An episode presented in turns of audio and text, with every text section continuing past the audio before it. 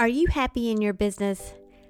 Now, I have had my share of emotional ups and downs in my 20 years of being a solo entrepreneur coach, and the patterns I've seen in myself and in my clients is that those downs are usually when I was personally feeling unfulfilled.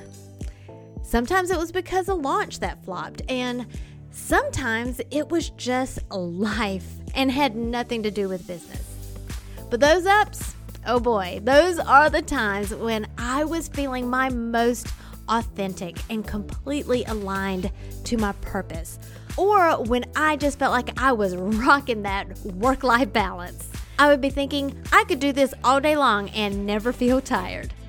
One of my loves is sharing what works for me and what has been working for my clients to achieve this very feeling full of passion, happiness, peace, and freedom.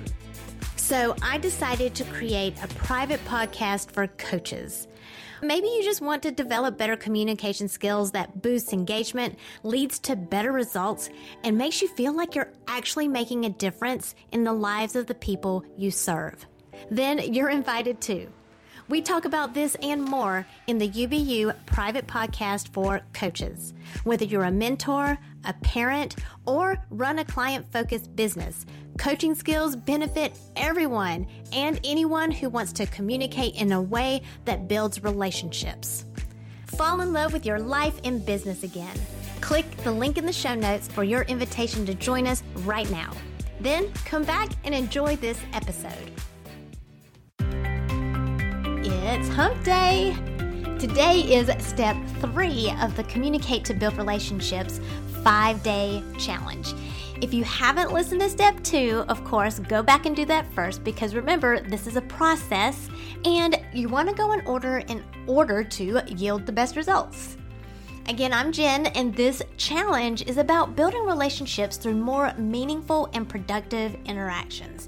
And after what you learned today and the rest of the week, I want you to imagine breaking free from the trap that makes you feel helpless or unworthy to be able to share your thoughts and ideas. How will it feel knowing when you talk to someone, you can be true to yourself and comfortable in your own skin without being afraid that you've crossed a line? What will that mean for you for your business to be able to communicate your message in such a way that it connects with your ideal client and it will empower them? And what will it mean for your life at home to be able to connect with your partner and kids in such a way that they feel loved by you? Now, in step two, I told you the three things that we humans do that accidentally frustrate others. And your task for step two was to decide what you believe your default subconscious pace style is when you're solving a problem. Now, did you do that? Now remember, every time you participate, you get another entry into the drawing. Now, if you're playing catch up, just go back and do the challenge tasks for each step, and that way you'll get your name into the drawing for each step. So at this point, that would be three.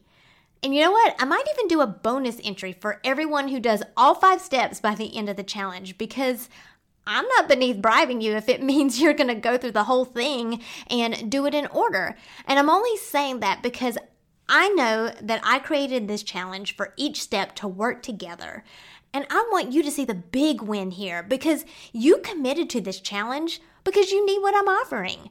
And I know what I'm offering in this challenge is either going to be all you need or it's going to help you decide if you want to continue working with me to ultimately get what you need, being able to fill in those gaps that really customize this process to your individual needs and your special circumstances of your home and business life.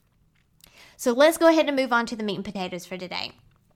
Now that you are more aware of your pace style, today I'm going to talk about one of the simplest ways to communicate to differing pace styles. Now, when I taught in the classroom, I stood in front of over a dozen children with varying pace styles.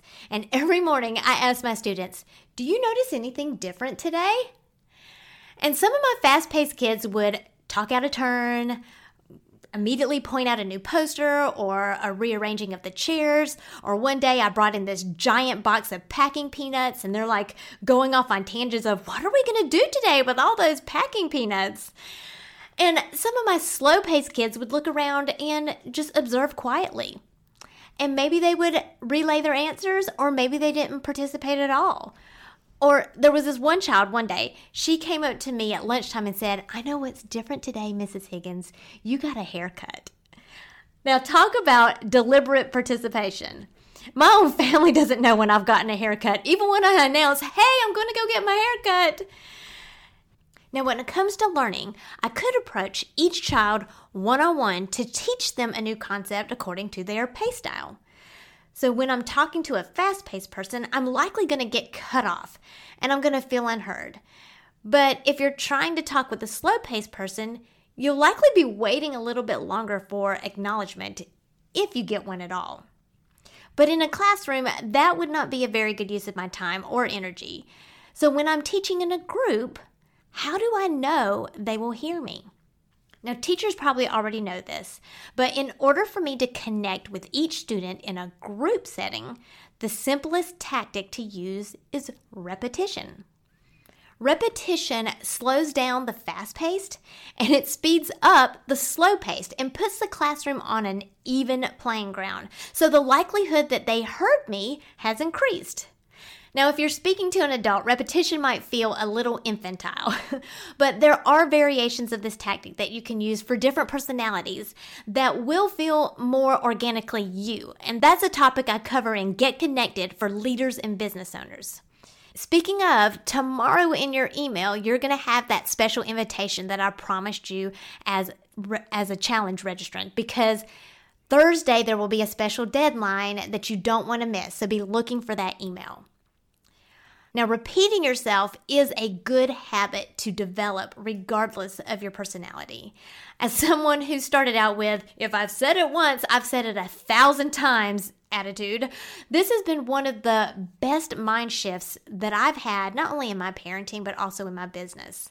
And I've had to learn to do it without sounding annoyed or exasperated in between the iterations, but to simply and matter of factly and cheerfully just repeat myself. Now, by repeating yourself, you are number one, putting out a consistent message out to others. And this puts people at ease, whether they agree with the message or not. And number two, it's also self validating, which is really the only validation we can control. And if I'm being frank, the only validation that consistently works. Think of the research behind self affirmations and mantras and why they work. Like, I'm good enough, I'm smart enough, and doggone it, people like me. Or my favorite from The Help you is smart, you is kind, you is important. Because guess what? You are. And no matter how many times other people tell you that, your voice is always louder. And the third point I want to make is when you feel validated, this frees yourself up to take the focus off of yourself. And that way you can serve others from your overflow because now you're no longer seeking validation from them. So today's task is really simple. I just want you to practice repeating yourself out loud. I don't want you to paraphrase, but just simply, matter of factly, and cheerfully repeat yourself out loud. You might find that you're repeating yourself out loud three to five times in a sitting before the message gets through to the other person. But stay the course and practice it. It might feel awkward at first, which is why it needs to be practiced. And if you aren't ready for practicing with people yet, maybe practice on your dog or pick out a mantra or affirmation that you can tell yourself while you're looking in the mirror. It doesn't have to be complicated. It doesn't have to be complicated. It doesn't have to be complicated. Then post it in the group or send me an email or DM me let me know that you did it for your drawing entry. So today, we talked about the simplest tactic to use to overcome communicating with people with different pace styles is repetition. But what if they just flat out aren't paying attention to you?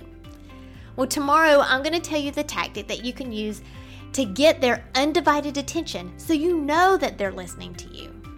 But for now, practice repeating yourself out loud throughout the day and let me know in the Facebook group, in an email, or DM that you've done it. And I'll see you tomorrow.